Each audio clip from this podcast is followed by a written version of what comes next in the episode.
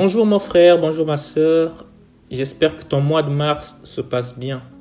Et même si ce n'est pas le cas en ce moment, sache que la grâce de Dieu est sur toi. Je me rappelle encore de ce moment alors que je m'apprêtais à quitter le Sénégal pour la France. Un de mes tontons qui s'appelle Alain Sawadogo, que j'apprécie bien, me fait asseoir pour me donner des conseils, me préparant à ce qui devrait certainement ou pas m'attendre de l'autre côté de l'Atlantique. Et l'un de ses conseils était de toujours me rappeler de la grâce de Dieu qui est quotidiennement sur ma vie. Il me disait que quand bien même un jour je fais face aux difficultés, il ne faut jamais perdre de vue cette grâce. Ce matin, j'aimerais te parler de la grâce quotidienne ou la grâce journalière.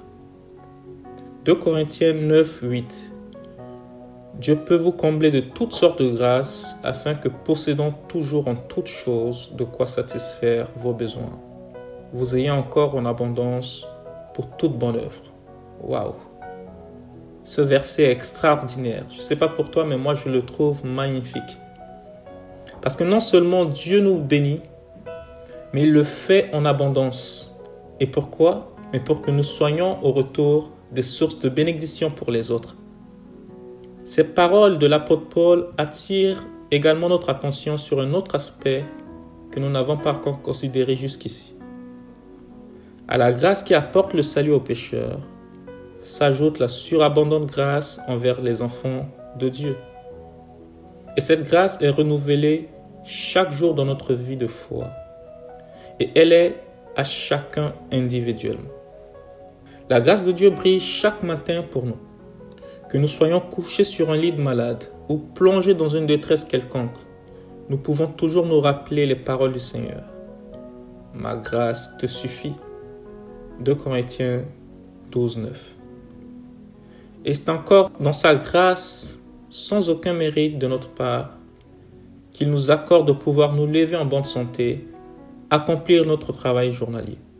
En être conscient maintient dans sa dépendance, mais procure aussi personnellement la paix du cœur. C'est sa grâce qui nous apporte de l'aide dans les difficultés et nous protège des dangers.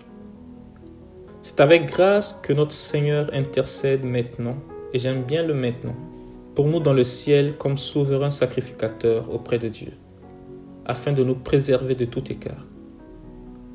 D'un autre côté, nous sommes encouragés à nous approcher avec confiance du trône de la grâce afin que nous recevions miséricorde et que nous trouvions grâce pour avoir du secours au moment opportun, comme le dit Hébreu 4.16. Étant justifiés par la foi, nous sommes dans la faveur ou la grâce de Dieu. Alors, vivons-nous aussi pratiquement comme Paul dans la conscience de cette grâce? Quand Pierre rappelle au destinataire de sa première épître qu'il leur a présenté la vraie grâce de Dieu, et je cite, dans laquelle vous êtes attachés, selon 1 Pierre 5.12. Ici, il leur adresse en fait un encouragement, voire une exhortation. N'acceptons pas comme normal la manifestation ou les manifestations de grâce de notre Père, mais reconnaissons-les aussi comme telles. Alors seulement, nous serons pratiquement dans la vraie grâce de Dieu. Mon frère, ma soeur, je ne sais pas la difficulté que tu traverses en ce moment, mais sache que la grâce de Dieu est à ta portée tous les jours. Et j'aimerais prier pour toi pour terminer ce message.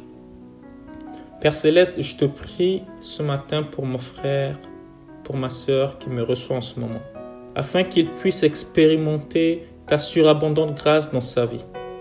Que celui ou celle qui est malade reçoit maintenant la guérison dans le nom de Jésus. Que ta grâce amène ton enfant à réussir dans ses projets et à vivre le miraculeux au quotidien de sa vie. Amen. Bonne semaine et vis dans la grâce de ton Dieu. C'était ton frère Joseph. Sois béni.